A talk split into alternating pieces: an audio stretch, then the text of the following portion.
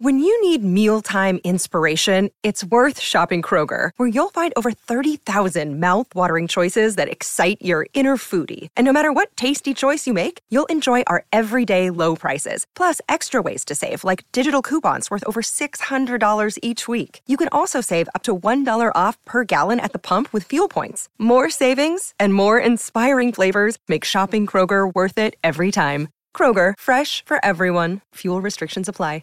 With threats to our nation waiting around every corner, adaptability is more important than ever. When conditions change without notice, quick strategic thinking is crucial. And with obstacles consistently impending, determination is essential in overcoming them. It's this willingness, decisiveness, and resilience that sets Marines apart. With our fighting spirit, we don't just fight battles, we win them. Marines are the constant our nation counts on to fight the unknown. And through adaptable problem solving, we do just that. Learn more at marines.com. Another day is here, and you're ready for it. What to wear? Check. Breakfast, lunch, and dinner? Check. Planning for what's next and how to save for it? That's where Bank of America can help. For your financial to dos, Bank of America has experts ready to help get you closer to your goals. Get started at one of our local financial centers or 24-7 in our mobile banking app. Find a location near you at bankofamerica.com slash talk to us. What would you like the power to do? Mobile banking requires downloading the app and is only available for select devices. Message and data rates may apply. Bank of America and a member FDIC. Hello, everyone. Welcome into the Wolverine.com post-game show here on Saturday night. It is currently 11:21 p.m. on the East Coast after Michigan wins a 31-6 decision over Bowling Green. Uh, a lot to discuss from this game. Uh, a lot of a lot. I mean, I talked about coming into this week and having a lot of things to clean up and, and wanting to see a clean performance. And my God, it was it was anything but that. Uh, we'll get to all that. Michigan, of course, got the scoring started early with a Blake Corum four yard run to go up 7 0. And from there, uh, I'm just going to call spade a spade. Kids, earmuffs. It was kind of a shit show from there. Uh, Bowling Green scored a pair of field goals uh, in the second quarter early on to make it 7 6. Uh, Michigan of course, comes back and scores the last 24 points of the game, a 33 yard reception uh, by Roman Wilson from JJ McCarthy, a two yard run from Blake Corum after uh, Kris Jenkins interception on a screen pass. We'll get to that. James Turner had a 42 yard field goal in the third quarter. And then, of course, a 50 yard flea flicker that I'm sure will be very fun to watch in film review uh, from JJ McCarthy to Cornelius Johnson. A little bit of a tip drill thing going on there. But before I bring in my co-host, of course, Anthony Broome here of the Wolverine.com, uh, joined by former Michigan defensive lineman Ryan Van Bergen, really want to do some quick housekeeping tonight. Uh, we are presented every Saturday after the game by our friends over at My Perfect Franchise. Are you a displaced corporate executive or wanting to put your career in your own hands? Or are you an experienced entrepreneur wanting to, diver- uh, to diversify? Well, Andy Luedecke can help. Andy is a huge college sports fan and franchise veteran. You guys know this by now. He's owned multiple franchises and businesses. Using his expertise, he helps others find their American dream through a very thorough consultation and evaluation process. Call Andy, put your life and career in your own hands. Best of all, his services are 100% free to use. So, what do you have to lose? Uh, we love working with Andy. It's been a great partnership going back uh, several months now. So, of course, head on over to myperfectfranchise.net. Find your perfect franchise. Book a time to chat with him as well.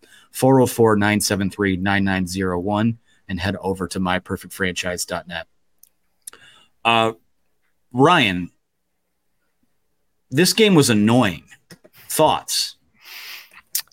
It was annoying. It was what I'm hoping to be a learning experience. I think that the game ended a little while ago, and I've had some time to digest what what kind of went down, and I, I feel like I'm going to take the optimistic road and say that this is something that is going to benefit this team because I think you had some things going that maybe you weren't aware of. You know, Loeffler being a former Michigan coach and now the head coach at Bowling Green.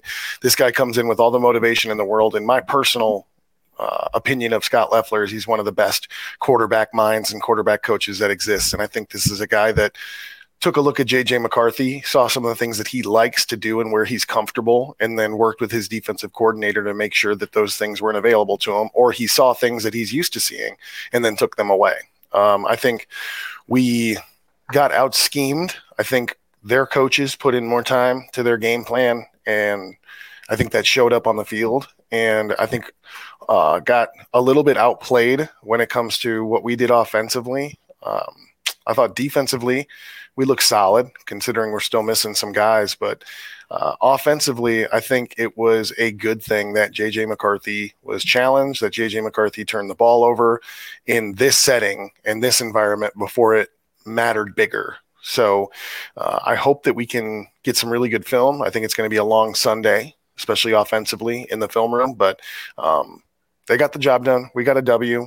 We're we're three and zero. Oh. Uh, there's things to be happy about, but definitely some things that concern you as we move into the Big Ten schedule. Yeah, and I have uh, before I get into, I mean, I have a lot of notes here, and and I will I will uh, dump them all upon the audience. So uh, get ready for that, you guys. But uh, a couple dollar ninety nine super chats from our pal Shane Johnson. Of course, uh, you can move yourself to the front of the line with a donation using that button below. But we will also take questions at the end of the show. A few comments from Shane. He says, "I flew up to see JJ look like a frosh. Can't have it." Uh, and then AB summed it up. Total SS, uh, if you know what I said earlier in the show, at the big house tonight. I want to start here uh, because we could go through every position group and talk about things they needed to clean up and things that we wanted to see, we would have liked to see. You brought this up already, Ryan, and this is one of the notes. I actually wound up underlining it. I said, This is sometime in the first half because Michigan was never really in danger of losing this game. Uh, at a certain point, you feel bad for the Bowling Green guys. A couple guys carted off the field. You'd never, ever want to see that. Uh, but it seemed like they just kind of wanted to get out of there too. But something I wrote down in the first half, and I quote, I said, This might not be the worst thing to happen to you if you're going to win. Now, if we're being completely honest, given the way that the last two weeks went, uh, you know, I'm not I'm not totally surprised with what we saw, but I kind of thought that this type of game would come next week when you play a Rutgers. Uh, and I know Rutgers is Rutgers; it has that they have that stink to their name, but they've played some good ball early this year, but they're a physical team and well coached too with Greg Schiano. And you know, I kind of thought that if Michigan coasted through this game tonight, uh, kind of this in the same fashion that those first two games went, we would see a team like Rutgers come in next week and maybe punch them in the mouth and wake them up. But Ryan, to me, I mean, after and I assume this is what it will look like when they watch the film of this game.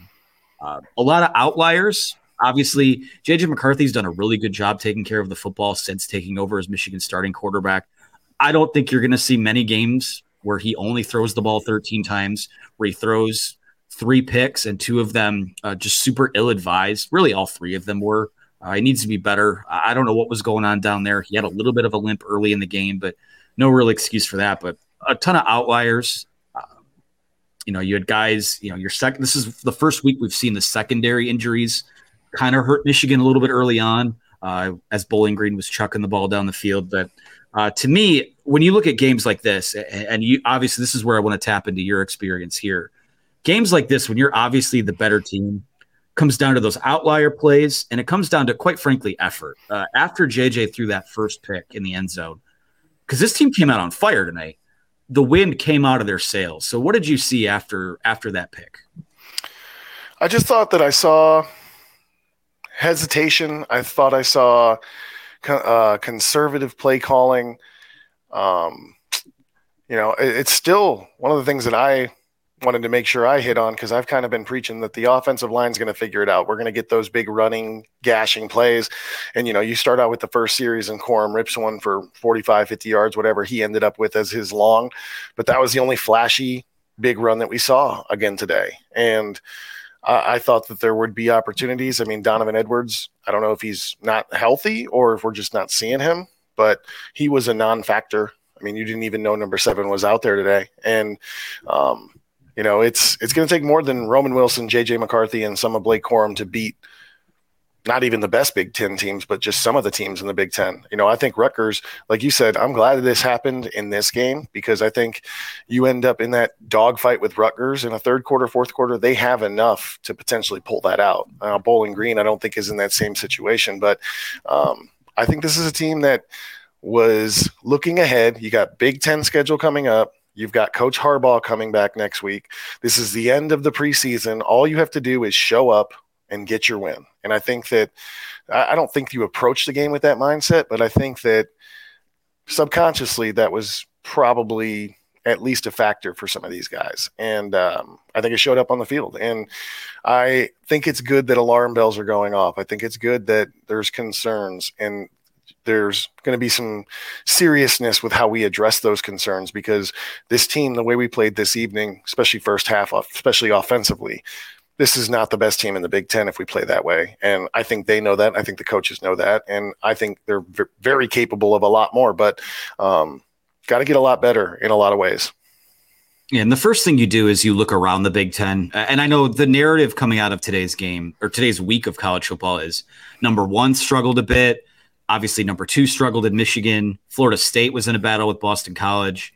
Uh, who's number four? Texas. Last I checked, was struggling with Wyoming. And again, there's no excuse for that, but been a weird week across the board. But you look around the Big Ten and you see, you know, regardless of if you buy the Penn State hype or not, they went into Illinois and you know, push that team around. And and that's a solid road win. And Ohio State, you know, they settle on Kyle McCord as their quarterback. And all of a sudden, you know, things have settled down there a bit and they're starting to look like themselves after that first game at Indiana. So you look around and it's you look at your performance, you look at the other team's performances, and uh, it's not acceptable. And it's not becoming of a, of a defending Big Ten champion or a team that has Big Ten championship aspirations. And I think that's maybe what the most frustrating things. And, and maybe this is where this just maybe becomes a non-conference wrap-up show because I don't know that a ton of people are going to want to get wrapped up in, in the minutia of this game. And there's certainly things to talk about that we'll get to. But you know, a, another note that I wrote down, and maybe the question of this podcast, Ryan, is when you look at this three-game non-conference stretch. Now, first of all, I want to get back to the Harbaugh thing. To me, by far there's been an extra there was an extra gear missing the first two weeks of the year and tonight there was that calming presence that was missed and this is where i know that the self-imposed suspension for jim harbaugh was oh well it's the non-conference we should sleepwalk through those games tonight was kind of a mess and i'm not you know it's not a referendum on Sherrone Moore but the fact that not only is he he's operating as your head coach he's operating as your primary offensive play caller and he has to coach the offensive line too. Again, I'm not weighing his performance differently than the other guys, but a lot of a lot on his plate. Like there's so much operationally I think will improve by just having Harbaugh back. But you know, my overarching question here, Ryan, is as the Michigan Wolverines, did you accomplish what you set out to in the non-conference play? And I mean, for the most part, I guess you can say health, but we haven't seen Rod Moore yet. Haven't really seen Will Johnson. I, I don't when we look at these three games, I, the the biggest takeaway is that I think we know that this team is capable of so much more. I think that that's fair to say, and I think that it's hard. We we're continuing to use the term preseason, and I have to believe that the guys in the locker room have heard that term, and whether or not that's how they're approaching it mentally or not, there's it's in the back of their minds. And this was, you know, the final stint in that preseason, final game of this preseason, and uh, I think it bit them that they weren't as prepared as they otherwise would be if this were a Big Ten game or something that had some serious implications. And, uh, you know, it showed up that they were not as prepared, whether that's because of what they chose to do personally or whether that's you know, coaching wise, they were they weren't had the same preparation level. Um, whether they're looking ahead to the Big Ten schedule starting, but uh, this you know this team, I think every good team, in my opinion, has one game where they have to go, oh, wow, we need to get back in. We need to work. We need to continue to be the hardest working team in the country. It's not just going to happen for us because we show up. And that's what I hope this game will be for this team because as lowly, lowly and slow as this season starts, we have to go into Penn State, and that's going to be a huge game. Ohio State comes to us, it's always going to be a big game. You know, Michigan State looked terrible today, but we have to go in there and win on the road uh, in a night game. So this team's going to be challenged, and so I'm thankful and appreciative and glad that this game there was some challenge presented because it very easily could have been a walkover win, and I don't think that would have helped us. I want to start on offense as we kind of do offense defense takeaways here. Uh, the the most glaring stat for me tonight, they only ran 44 plays, and it's not because it's not because of the clock rule. It's not because uh, it, it, has not everything to do with how Michigan played and nothing to do with anything else. Obviously, you you give a, another team three extra possessions. One of them should have been a touchdown. JJ McCarthy in the end zone. Um, you know, you got to eliminate those mistakes. I mean, uh, bowling. It seemed like Bowling Green was on the field for almost two thirds of this game, and the box score bears that out. Uh, 36 Uh, 36 minutes, 24 seconds, time of possession. Michigan only had the ball for 23 and a half minutes in this game. That's crazy to read. Uh, like I said, you're not going to see many games where JJ McCarthy only throws the ball 13 times unless you're running 40 or 50 times because no one's stopping the run. Um, but just not the same level of creativity in the passing game. I thought we saw a lot of that the first few weeks of the year. Uh, only three guys were targeted tonight. It was Colston Loveland, Cornelius Johnson, Roman Wilson. Not a whole lot to speak of there. Uh, I look at this passing game, and again, here's let me shelf the passing game for a second. Talk about some positives the way that they came out to start this game running the football, you know they've heard it for two weeks on how the run game looks broken, the offensive line doesn't look very good. I thought that opening drive script was as good as any, uh, as good of anything, uh, as good as anything that they've run all season long. I think so. I mean, that's what we're looking for. I mean, it's big old dose of Corum and him breaking off something long and then getting behind your guys in the red zone and pushing the ball in the end zone. That's what I thought we would expect to see. You know, Michigan has maybe six, seven, eight drives with their starters in in this game. So I'm expecting five, six of those drives to end in the same fashion. And you know the turnovers are a big deal. Uh, uh let's not overlook the fact that I mean McCarthy even on that uh, flea flicker could have had easily a fourth interception, and uh, a lot of those you know the, the interceptions from what I saw there were poorly thrown balls, bad decisions made. It wasn't like it was a tip or some kind of fluke. Like he threw genuine, true interceptions. And for someone that we've been preaching, uh, you know, he's doing such a great job taking care of the ball. His placement's so good, his timing, his rhythm, all this stuff. It wasn't there today, and it's a, a, concern to see what it's like when that Michigan offense is stagnant. I mean, one thing that was one of my most disappointing takeaways from this game was we go into halftime, we're not playing well, bad bad half of football. We get the ball to come out, and we're going to have some sort of script, some sort of design of what we're going to do with this first drive. And what do we do with the first drive? Three and out. That is disheartening, discouraging, frustrating. There's very few things that in this game, although it didn't go the way we wanted it to go necessarily, that made me upset or like you said, annoyed earlier, but going three and out against Bowling Green after a half where you get to game plan what your next drive is going to be, unacceptable. Yeah, I, I can't argue it. Uh, it's just everything. I think this is the game that people were fearing Michigan to have without Jim Harbaugh. And at some point, I don't want to say it reared its ugly head, but again, operationally, just a lot more on everyone else's plate. And, and it goes to show the value of that guy when JJ McCarthy has made mistakes in the past, you come over to the sideline and Jim Harbaugh's there and he smacks the hell out of you, uh, you know, shakes you or whatever he does. He, he smacks the shoulder pads and kind of gets you back focused and, and, able to put those bad plays behind you. And uh, I just think everyone was putting a little bit too much pressure on themselves. And I'm sure in practice this week, playing a clean game, uh, playing the cleanest game you've played yet was a focus, was an emphasis, but yeah, there was, it seemed like there was a little, I mean, senioritis isn't the word, but there was a little bit of, let's just get through this game. We'll jog through this one. We get our head coach back next week. It's Big Ten play. The juice is there.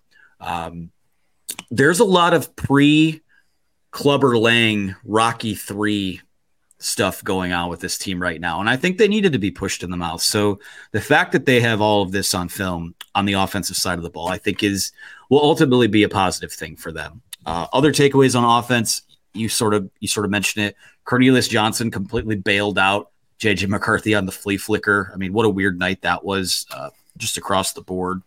Uh, I think Blake Corum looks fine. I think this is probably the best he's looked of the three weeks in terms of the wiggle and the juice and the patience. And you know, even Donovan Edwards, I'll give him some credit too. I, I thought he had a few nice runs. Blake Corum, of course, finishes the night. Uh, 12 rushes, 101 yards, uh, two touchdowns. That's six for him on the year. Had that 54 yard run on the first play of the game. Again, Michigan still, uh, I didn't even mention this yet. Seemed like we got an offensive line switch at the end of the game or towards the end of the game when the starters were in there, where there was a lot made this week about, hey, this is our, you know, Michigan method is does not apply. This is our starting five on the offensive line. And I think about halfway through that third quarter, it was actually unfortunately right before uh, the first Bowling Green player was carted off the field. Ladarius Henderson finally comes in at left tackle. Karsen Barnhart moves over to the right side. And, you know, in the brief glimpse we saw of those guys, I thought they played pretty well, but obviously still a lot to figure out there, Ryan. Yeah, I think, I mean, it's no secret that Hinton has been a little bit of our Achilles heel when it comes to running the football. He's great in pass protection at right tackle, but uh, has seen some times where he cannot get any movement off the line of scrimmage, stalemates. Um, you know, not not working together with the guard to get good combo blocks, and I think that they're probably looking for some solutions in the run game because you know this is game three and we're not we're not getting what we would want out of that position specifically in run game stuff. Um, but I was going to say the same thing. We heard about this Michigan method, and we are seven, eight, nine, ten deep on the O line. I don't know that I buy that. Uh, we might have guys to go seven, eight, nine, ten deep, but there's a distinct. This guy's better than this, and so on and so forth. So, I think we're getting more desperate to figure it out than we were start of the season. But it's a concern. You know, you said you mentioned Donovan Edwards. Donovan Edwards to me, and this is just because I think so highly of Donovan Edwards. At one point last year, I said he should be running back one over a healthy Blake Corum. I still don't know that I necessarily would back off of that when he's at his best, but Donovan Edwards against a Bowling Green team should shine and should look like the best athlete on the field whenever he touches the ball. I didn't see that today. Now, again, he may not be 100% healthy maybe the touches weren't you know suitable to what he can can get accomplished but i haven't seen him catch the ball much since the first game. I feel like he hasn't had too many perimeter touches with the speed that he has. And when he has had his touches i haven't seen anything that really jumps out and makes you go wow. And he we talked about this last podcast but he had a lot to say in the offseason about lightning and lightning in the backfield and how productive they were going to be and he's changing the football position or the running back position in college football it's time to show up. It's Big Ten time. And so I'm ready for Donovan Edwards to have a coming out party because I was expecting it. And to this point in the season, it's just not there. Um, another thing that I would like to see more of, or see potentially even another guy out there is, ah, I keep wanting to call him Ronnie Bell, more number eight. Um, I don't forget his first name, but Tyler Morris. Tyler Morris, excuse me, Tyler Morris. He had a good game last week, and then this week he saw some targets and couldn't come away with the football. And he had some wide open ones that, you know, we've got to have a guy there that can make those plays. And um, it's coming down to crunch time. Like we need to find starting five O line and receiver wise, we need someone to complement Roman Wilson and Cornelius Johnson, but he's kind of only halfway shown up. So um, it's time for these guys to emerge and to solidify who this offense and what they're going to be. Yeah, it's important to to set a tone that you can't just turn it on and turn it off. And not, I just I, I've seen a lot of eighty percent effort, eighty five percent effort. Not not that guys are totally slacking off, but just not what you would expect from a team that has the aspirations that they do. Uh, this is a nine ninety nine super chat from Chris H, and he says go ahead and come at me. I'm not going to come at you, Chris H. You're entitled to your opinion, but he says, I'm pissed. The amount of talent that we have, no excuse. Over three games, no Harbaugh, still no excuse. Iron out, quote unquote, iron out the wrinkles. Uh, and he, he says a naughty word. Going to win the conference? Not. Right now, they don't look like the favorite to win the Big Ten. Uh, I think Penn State has looked better. I think Ohio State has made strides each of the first three weeks. And I think you're right to be pissed, especially if you paid to come out here sit through that and oh yeah the light show was cool but now it's 1145 you're still sitting in traffic on stadium uh, boulevard and you're not going to be home till one or two o'clock in the morning. I would be pissed if you're someone who did that tonight. And you know it's it's it's a performance unbecoming of a championship contender. Let's just call it what it is. I mean at some point you can't just like that's three weeks of kind of just getting through the game. At some point, you want to impose your will and be dominant. And honestly, those first two non-conference games, I thought, you know, for the first three quarters, albeit it was kind of death by a thousand paper cuts, not as many explosive plays, but I thought those first two games were, were mostly clinical, sans a few errors that are, you know, to be cleaned up. But tonight was just, it was kind of a comedy of errors on offense in a lot of aspects. And again, all things that I expect to get cleaned up. I'm not, there are people on the message board saying, oh, Rutgers is going to come in here and, and win. And there are people that saying that, you know, this is a, a four or five loss football team. Relax on that.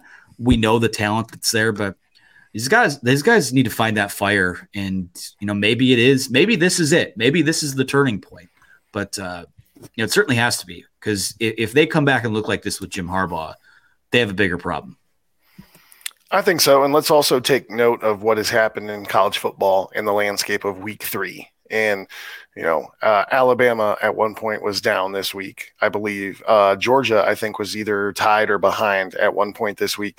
We were never behind in this game. And there were, like you said, there was never a time where I thought we were at risk of losing this game. And I understand your your aggression and your anger, Chris. And I would challenge you to tell me another team that has won the Big Ten Conference in September because there's no one that'll win the conference in September. The best football needs to be played in November. And all you can do is look at what you did today and find ways to fix and improve and build. And the good teams do it, and the average teams don't. And if this is the same staff we had last year and the year before, they will take this film, they will learn from it, they'll grow, they'll get better as they get into October and some of these thicker Big Ten schedule games. And uh, this is a very talented team. So uh, don't throw away your Michigan stuff just yet. This team's going to get it get it back on the tracks. Um, but reasonably upset, I can understand. Yeah, for for as annoyed, for as annoyed as annoyed as I am that I'll be working till like four o'clock in the morning today. I, I've been in this building for non-conference games. Like this was not Army from 2019, where you got to go to what was it, double overtime and sweat it out. And it was frustrating, but it was still, again, never really in doubt. The game was never really in doubt. Michigan was always going to kind of at least figure it out enough. And then all you can really do, all that ever really matters is what happens next, is the most important thing. So, uh, quick $1.99 super chat here from Shane Johnson. Again, thank you, Shane. He says, JJ has to hit Morris in stride on that one deep ball. Absolutely. Uh, I felt like and apologies, I forgot who dropped this comment in there earlier. Someone said something along the lines of after that first pick, JJ just didn't look like he was he was skittish, he was uncomfortable. And again, that's where I think some of that calming presence of Jim Harbaugh on the sideline, the, the calming presence of, hey, listen, man, just put that behind you.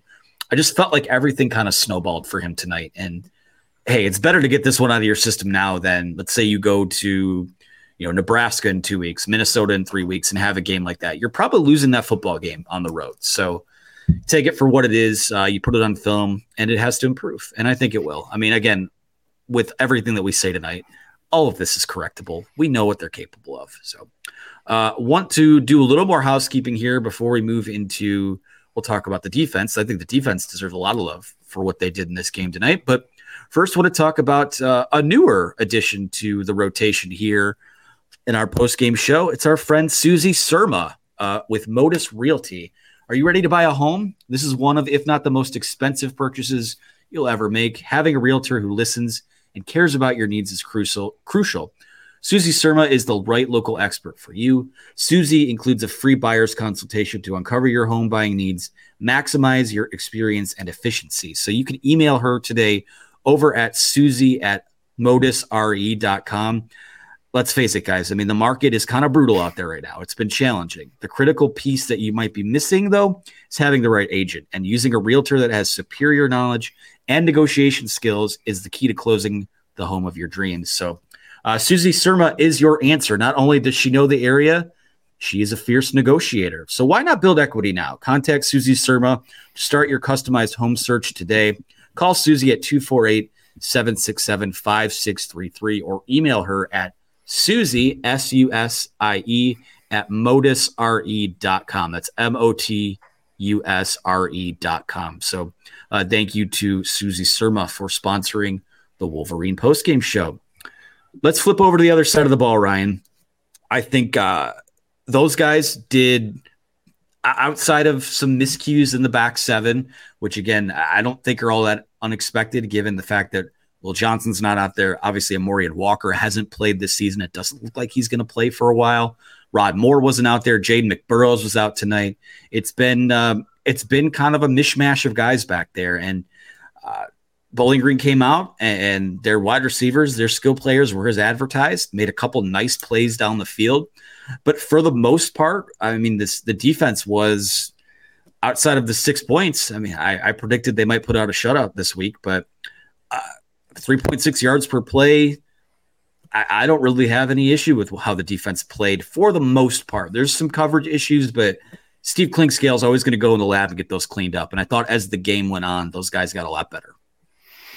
I thought they played well, and that was one of the things I wanted to make sure I talked about because I feel like you get so focused. I mean, the the offense is what brings puts people in the seats, but defense wins championships. Everybody knows that. So when the offense isn't playing well, it's it a bad game, and that's really not the case. The defense played a really solid game. Uh, I thought that you saw a lot of guys make plays, and one of the things that I thought was really impressive was how stifling our defense was after the turnovers because so far to this year we've been spoiled and haven't turned the ball over. So our defense is going out there after a kickoff because we just scored a touchdown or kicked a field goal or we punted and punted safely. So uh, sudden change events are usually when you can have some big plays happen you can make some big errors uh, when there's turnovers those type of things will happen. And for this team to go out there and take care of business and be out on the field as much as they were i mean you talked about time of possession. I don't know how many offensive snaps Bowling Green had, but however many snaps they had, we had to defend them. So these guys got quite a few snaps today.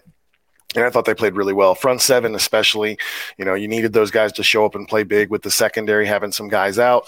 So I thought you saw some really good play. I thought uh, Kris Jenkins obviously had a good game, uh, big pick, changed the game around, kind of got some momentum back which we I thought we desperately needed.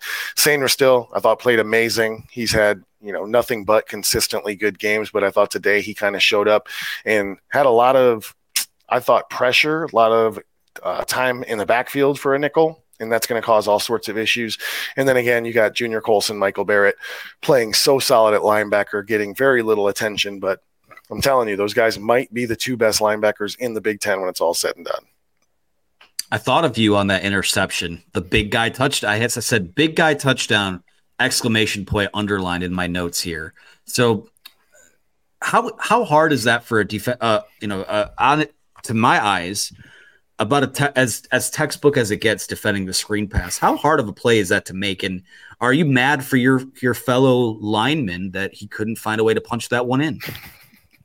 Oh, there's so much that goes into it. So you're queued up. I mean, they call a screen because it's an obvious pass down. They're usually longer yardage, second and 10, third and 12.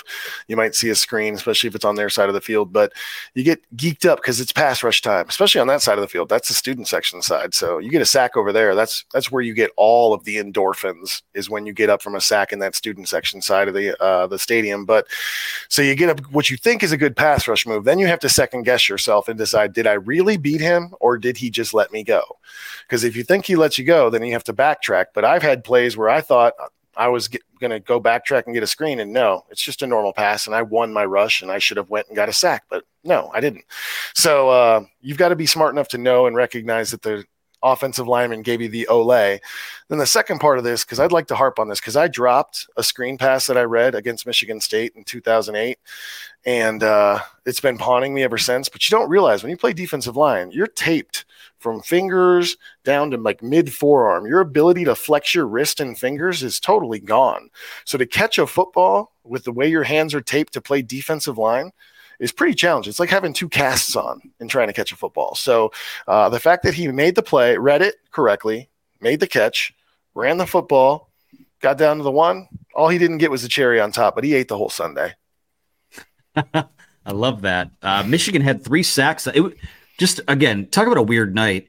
Mike Sainristil had a sack, and Kris Jenkins had an interception. So a little bit of a body swap going on there. Just a weird night in general, uh, uh in a lot of ways uh, for these two teams on Saturday night. But uh, I thought the pressure was good throughout the night. I, I, look at the box score, and they had three sacks. It felt like they had more than that, but it felt like there was pressure in there frequently. Obviously, uh, Connor Bazelak, who started the game when Michigan played Indiana last year, did not play tonight. And then Bowling Green was down to, I believe, its third or fourth string quarterback by the end of this game. And you know, once once he was out there, obviously the two picks. I mean, Michigan just kind of teed off on him. He asked how many snaps did uh, the Michigan defense play. They were out there for 57 plays. Uh, obviously, hey, uh, it's kind of a bit of a reversal. It was the starters that gave up six points this week, and the rest of the game held them off the board. So kudos to those guys there. Uh, any other stats that stick out here? Um, 36 rushes for 81 yards for Bowling Green, so uh, 2.3 yards per rush. Love to see that. Uh, passing game 14 for 21 for 124 yards, no touchdowns, two picks. Again, I mean, it's just hard to when I look at this defense, you know, and, I'm sitting here in week three going, gosh, you know, uh, Keyshawn Harris could have made a better play here, or Josh Wallace got mossed on a play there. Will Johnson's going to be out there next week, and Rod Moore's going to be back. I think soon, probably within the next few weeks. Little more of a not longer term thing there, but uh, you know I think he could miss the first four or five games of the year. But when we we're, we're singling these guys out, and they're probably not going to be on the field a whole ton when this team is healthy. So I, again, about as, sol- as solid as a performance. I mean, there, there are things to clean up there, but I thought that Jesse Minter did what he did best again, made those second half adjustments. And defensively, I think, again, not a sterling day at the office, but I, don't think they're going to get chewed into quite like their offensive uh, brethren will in film study this week. They kept them from scoring a touchdown, and they've been able to do that consistently, and they've been doing it with, you know, guys that I would say if you were to lay out a depth chart of how deep we're going. I mean, we're into the 20s and 30s of guys that are playing, number of guys that are playing, 20 guys, 30 guys that are getting reps and good solid reps, not just, you know, fourth quarter junk time reps. So uh, this team in this defense, I feel like, is something that we can lean on and it's going to help this offense. This offense, when it operates on all eight cylinders and JJ's comfortable and we get the running game going, the defense will have a much easier day. But it's nice to know that you have this resilient stifling defense that if the offense can't get it going, as long as you don't give the other team the ball, we're going to have a chance, especially in these bigger games, Penn State, Ohio State. But if we give the team the other the other team the ball and change the number of possessions, especially with the way the new clock works. I mean, to be honest, 90 plays is what this whole game had 90 plays, and it took five hours. I mean, good God, what are we doing? Um, yeah, that's another that's another conversation entirely. But uh, uh the the this defense is solid, and I think good enough to where if the offense has a hiccup game, the defense will keep you in it. And that's something that at the end of the day, you want a championship team, you need a defense that's consistent and can help and bail you out. And I think we have that.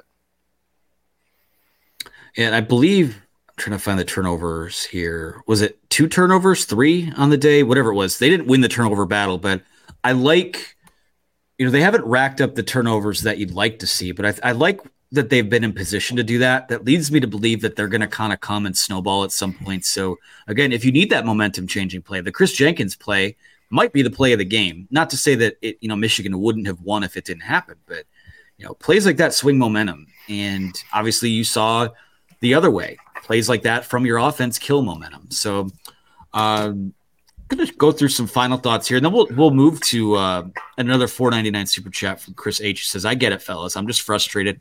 I agree with you begrudgingly. LOL. Yeah, I, I get it, man. It's it's getting close to midnight. Uh, if you're watching it live, you're frustrated. You want to see this team put up a 50 burger. You want to be the talk of the college football world and be, oh gosh, darn it, you know, they coming out of non-conference that looks like the team to beat, but." I don't know that that was ever in the cards with what this non-conference schedule looked like. And again, uh, it's just it's been a weird three weeks without Jim Harbaugh. I think you really do kind of realize how much. You know, we always talk about oh, who's who's the what's the succession plan? What if Jim goes back to the NFL? Is it Sherrone Moore? Is it Mike Hart? Uh, my takeaway is that maybe just keep Jim Harbaugh happy and let him coach here as long as he wants to, and make sure he's handsomely paid to do so. Because uh, it does it does feel different. There's that killer instinct that's not there. There's a lot of real, um, I feel like effort mistakes that we've seen, a lot of lack of detail stuff. We haven't even talked about this yet. Uh, special teams was a total adventure tonight with the uh, the squib kick, the pooch, whatever you want to call it. Uh, Max Bredesen, that was the other turnover that Michigan had, uh, was the fumble on the kickoff, just uh, sloppy. And again, outliers. We've seen Jay Harbaugh coach special teams for what three years now, two years now, and and they play one of the you know they're one of the cleaner special teams units in the country. So, uh, on the flip side, James Turner last two weeks been booming them through there. Certainly less concerned about him uh, at kicker than we were maybe early earlier on this uh, off season or in that opening game. But yeah, again, just uh, you know, anytime that you can play, I mean, honestly, like what is what would you even call this, Ryan? Is this a C minus performance. I, it's hard for me to even give it a, a C. Feels optimistic. Give me a platoon because I feel like the the defense played B plus A minus football, but the offense is not at C level. You know, so that to me it's bad. It's bad news when you have such a disparity between the two. At least one of them's good, I guess, if you want to be optimistic. Yeah, yeah. Uh, so we'll just call it a C. Uh, when you can play your C game as a team, you know, more power to you. But can't get away with like Rutgers is not going to let you get away with what Bowling Green did, uh, which is crazy to say, but they've played some good ball over the last few weeks. They're three and zero, oh, I believe, so they're not going to be afraid to play her. We've seen Rutgers over the last three years, going back to the COVID season. They are not afraid of Michigan. So this is, the, like I said, I, I, feel like this is the wake up call that they needed. So uh, we're gonna take this moment here. I mean, I'll empty out some of my notes here from uh, my trusty notepad, but we will take a few questions here to close out the show. I don't know if there's a whole lot more to say uh, in terms of takeaways or things like that. So if you have questions, if you have something you want to get off your chest, now is the time to get those in the queue.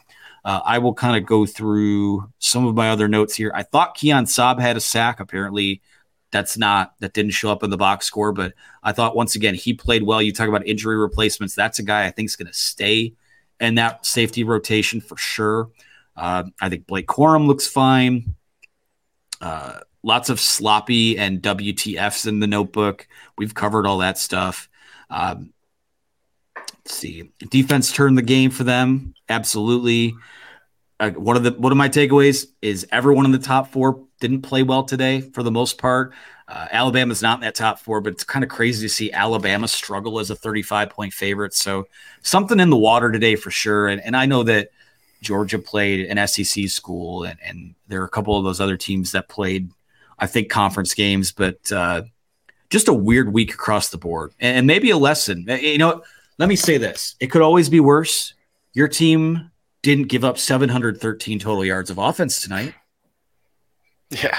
So there's I got. I, I, actually have a question because I t- was at the game until the end of the third quarter. What, did Alex Orji come in in relief? Was he got his first action tonight? Correct. Because the backup quarterback situation, I'm worried. After our last podcast last week, that's still a major concern. JJ McCarthy goes down for any duration, a whole even a series. It changes the whole landscape of a game. So was he the second one in? Uh, how did the quarterback rotation occur? Because I left and, and made the drive home.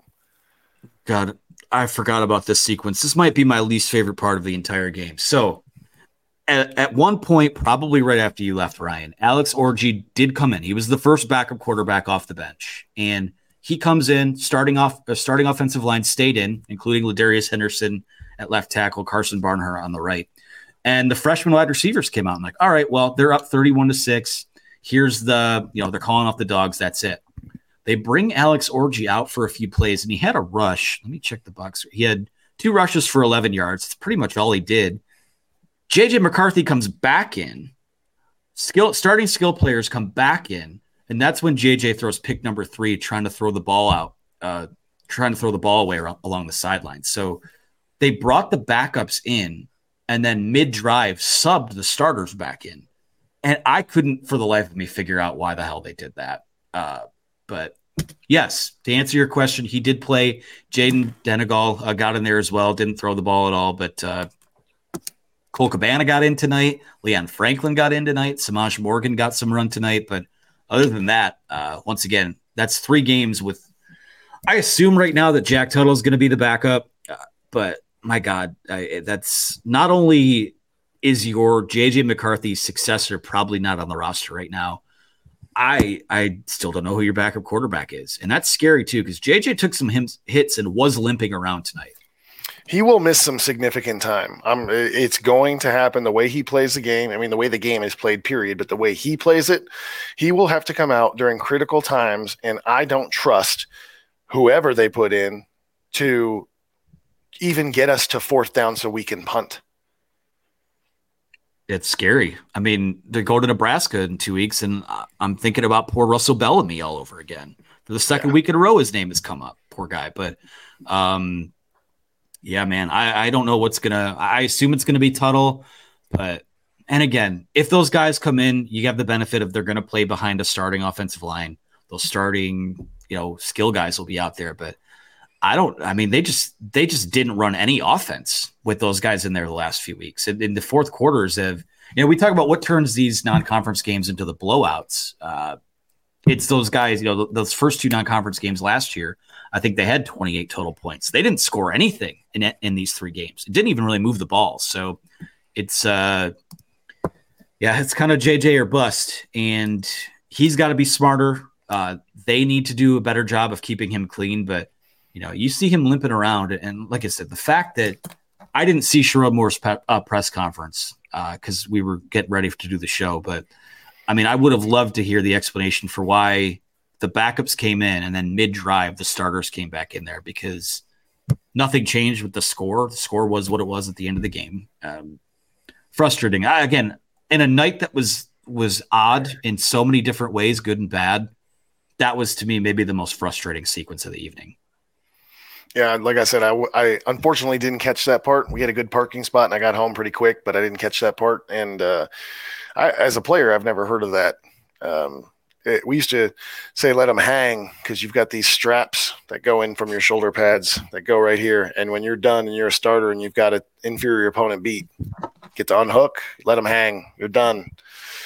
So they should have been hanging and they should have been done. So to me, that shows disorganization and it shows uh, some sort of lapse or issue with communication among the coaches. And again, I think that it's a good thing to, you know, recognize that Sherrone Moore has O line, play calling, head coaching duties, all these things going on. Night game, people have epilepsy. There's too many lights going and flashing. You know, there's a lot of things going on. So yeah, th- there could have been a chance that there's a miscue, and that's what that was. But that's a dangerous miscue. You throw JJ McCarthy back in in a situation where he doesn't need to be in there, and oh, he throws a ball and hits his hand on a helmet. You know, it's that's a no-no. You don't make those mistakes. That's that's JV. We're, we're that's that's below what we think this team is capable of and this staff is capable of. So I'd love to hear what the reasoning was, but I would have to believe it's a mistake. Yeah, that's the second week in a row where there. It seems like there was some kind of weird operation thing going on because I guess last week after Jack Tuttle got hurt, Alex Orji was supposed or Jayden Denegal was supposed to come in, and they went to Davis Warren. Davis Warren throws a pick, and then things got really weird. And Harbaugh was upfront about it. He's like, "Yeah, Mike Hart messed that up," which was weird to hear him kind of get thrown under the bus like that. But that's two weeks in a row where something weird happened, and I'm just I'm I'm ready for deep breaths. Next week, Jim Harbaugh returns. The the the king is back to assume his throne and there's a lot to sort out. And he loves he loves to coach and he loves to make adjustments and he loves to work on those details. I have to imagine this is going to be a very difficult week of practice not difficult week of practice but it's going to be a very productive week of practice because i think that there is no more room for i mean there's i can't say there's no margin of error but they just have to play a lot better. And i think they're finally at full strength I think that with Big Ten play here, they're relatively healthy. It's just about getting in that groove again, and you can't you can't turn it on and turn it off. Uh, uh, the championship level of play has to be constant, and these first three weeks, uh, you know, in a lot of ways, maybe an extension of fall camp, but also just not good enough. So, uh, any other final thoughts on the non-conference in general as we move into the uh, the witching hour here? I would just say that you know, as as much as we're disappointed with a lackluster excuse me, lackluster offensive performance from today's game and maybe not seeing the fireworks that we were expecting to see even in game one, game two from the offense, that I am waiting with bated breath to see Jim Harbaugh come back to this team because one, I think you're right in that his influence, his presence, his demeanor, all those things matter when it comes time to play the game, especially for JJ McCarthy in the quarterback position, because you know we've all known Harbaugh and he's known to be the quarterback whisperer. So it's it's going to be good to have him back there. But I am also really interested to see what kind of enthusiasm he approaches this with and what this when's the last time Jim Harbaugh watched Michigan on TV like the rest of us, you know, and had that perspective to, to watch his team. I think that that's going to do something. I'm not sure what it is, but I think it's going to do something to charge him up and get his guys right. And he he he not only did he have that perspective, but he's also you know he's in the building, he's in the film room, he's with the other coaches. So um, I think that being three and zero, oh, having significant wins. You know, we've won by double digits and did what we were supposed to do. Defenses look good, offenses showing us flashes, and Harbaugh's coming back. Like it's time to get the family moving and get everybody going in the right direction. And I think that's what's going to happen. And uh, eh, let's whatever bad taste you may have in your mouth from what happened today offensively, I think it's fair to say that we can trust Daddy Harbaugh to come back and make everything okay. And that's what's going to happen.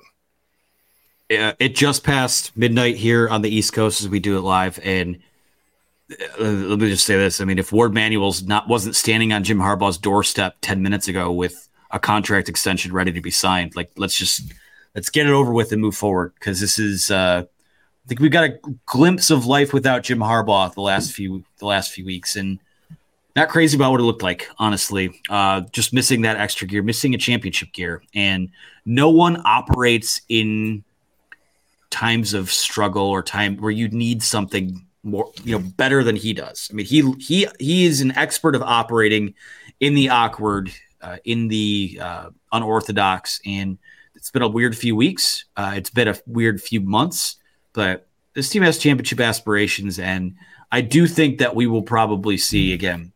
I feel like I've said this three weeks in a row. I think we're getting Michigan's best, cleanest, most dominant performance next week, and uh, again, I thought that maybe next week was going to be the, the week that we saw something like this, similar to the Maryland game last year coming out of non-conference play. But this this should be a wake up call because the team that I saw tonight is a you know a two a three loss football team, and that's not this this group is too good for that. So uh, I think that's going to do it for us here. Again, the sky is not falling. Uh, I think we're all just tired and cranky for the most part. Non-conference games are over. Every game from here on out are the ones that I mean they all matter, but these are the ones where you know your legacy is is written and your identity is formed, and everything just needs to be cleaner and better, and no more. I mean, just just the silly mistakes have to end. So, uh, Ryan Van Bergen, thank you so much for your time. Uh, Michigan wins thirty-one to six. We'll see what the AP poll looks like in the morning. Wouldn't be surprised to see Michigan maybe fall to three, but again, no one in the top four really looked all that great, but uh, a lot of work to do, a lot to clean up. Of course, next week's a noon game, so we will be doing our post game show much earlier in the day. Looking forward to seeing how this team comes out and plays against the Rutgers team that has played them really tough. So be sure to like uh, this video, subscribe to our YouTube channel. Uh, you can get your first month of access over at the Wolverine for some of our uh, our paywalled content, all the insider stuff. One dollar for your first month, or twenty five percent off an annual subscription. So go check that out leave us a positive review wherever you listen to your podcasts or shows. And until next week, uh, I'm Anthony Broome. Uh, this has been our post game show. We'll talk to you in Big Ten play. Hello, it is Ryan, and we could all use an extra bright spot in our day, couldn't we? Just to make up for things like sitting in traffic, doing the dishes, counting your steps, you know, all the mundane stuff. That is why I'm such a big fan of Chumba Casino. Chumba Casino has all your favorite social casino style games that you can play for free anytime, anywhere with daily bonuses. That should brighten your day a little. Actually, a lot. So sign up now at chumbacasino.com. That's ChumbaCasino.com. No purchase necessary. VGW. Void were prohibited by law. See terms and conditions. 18 plus.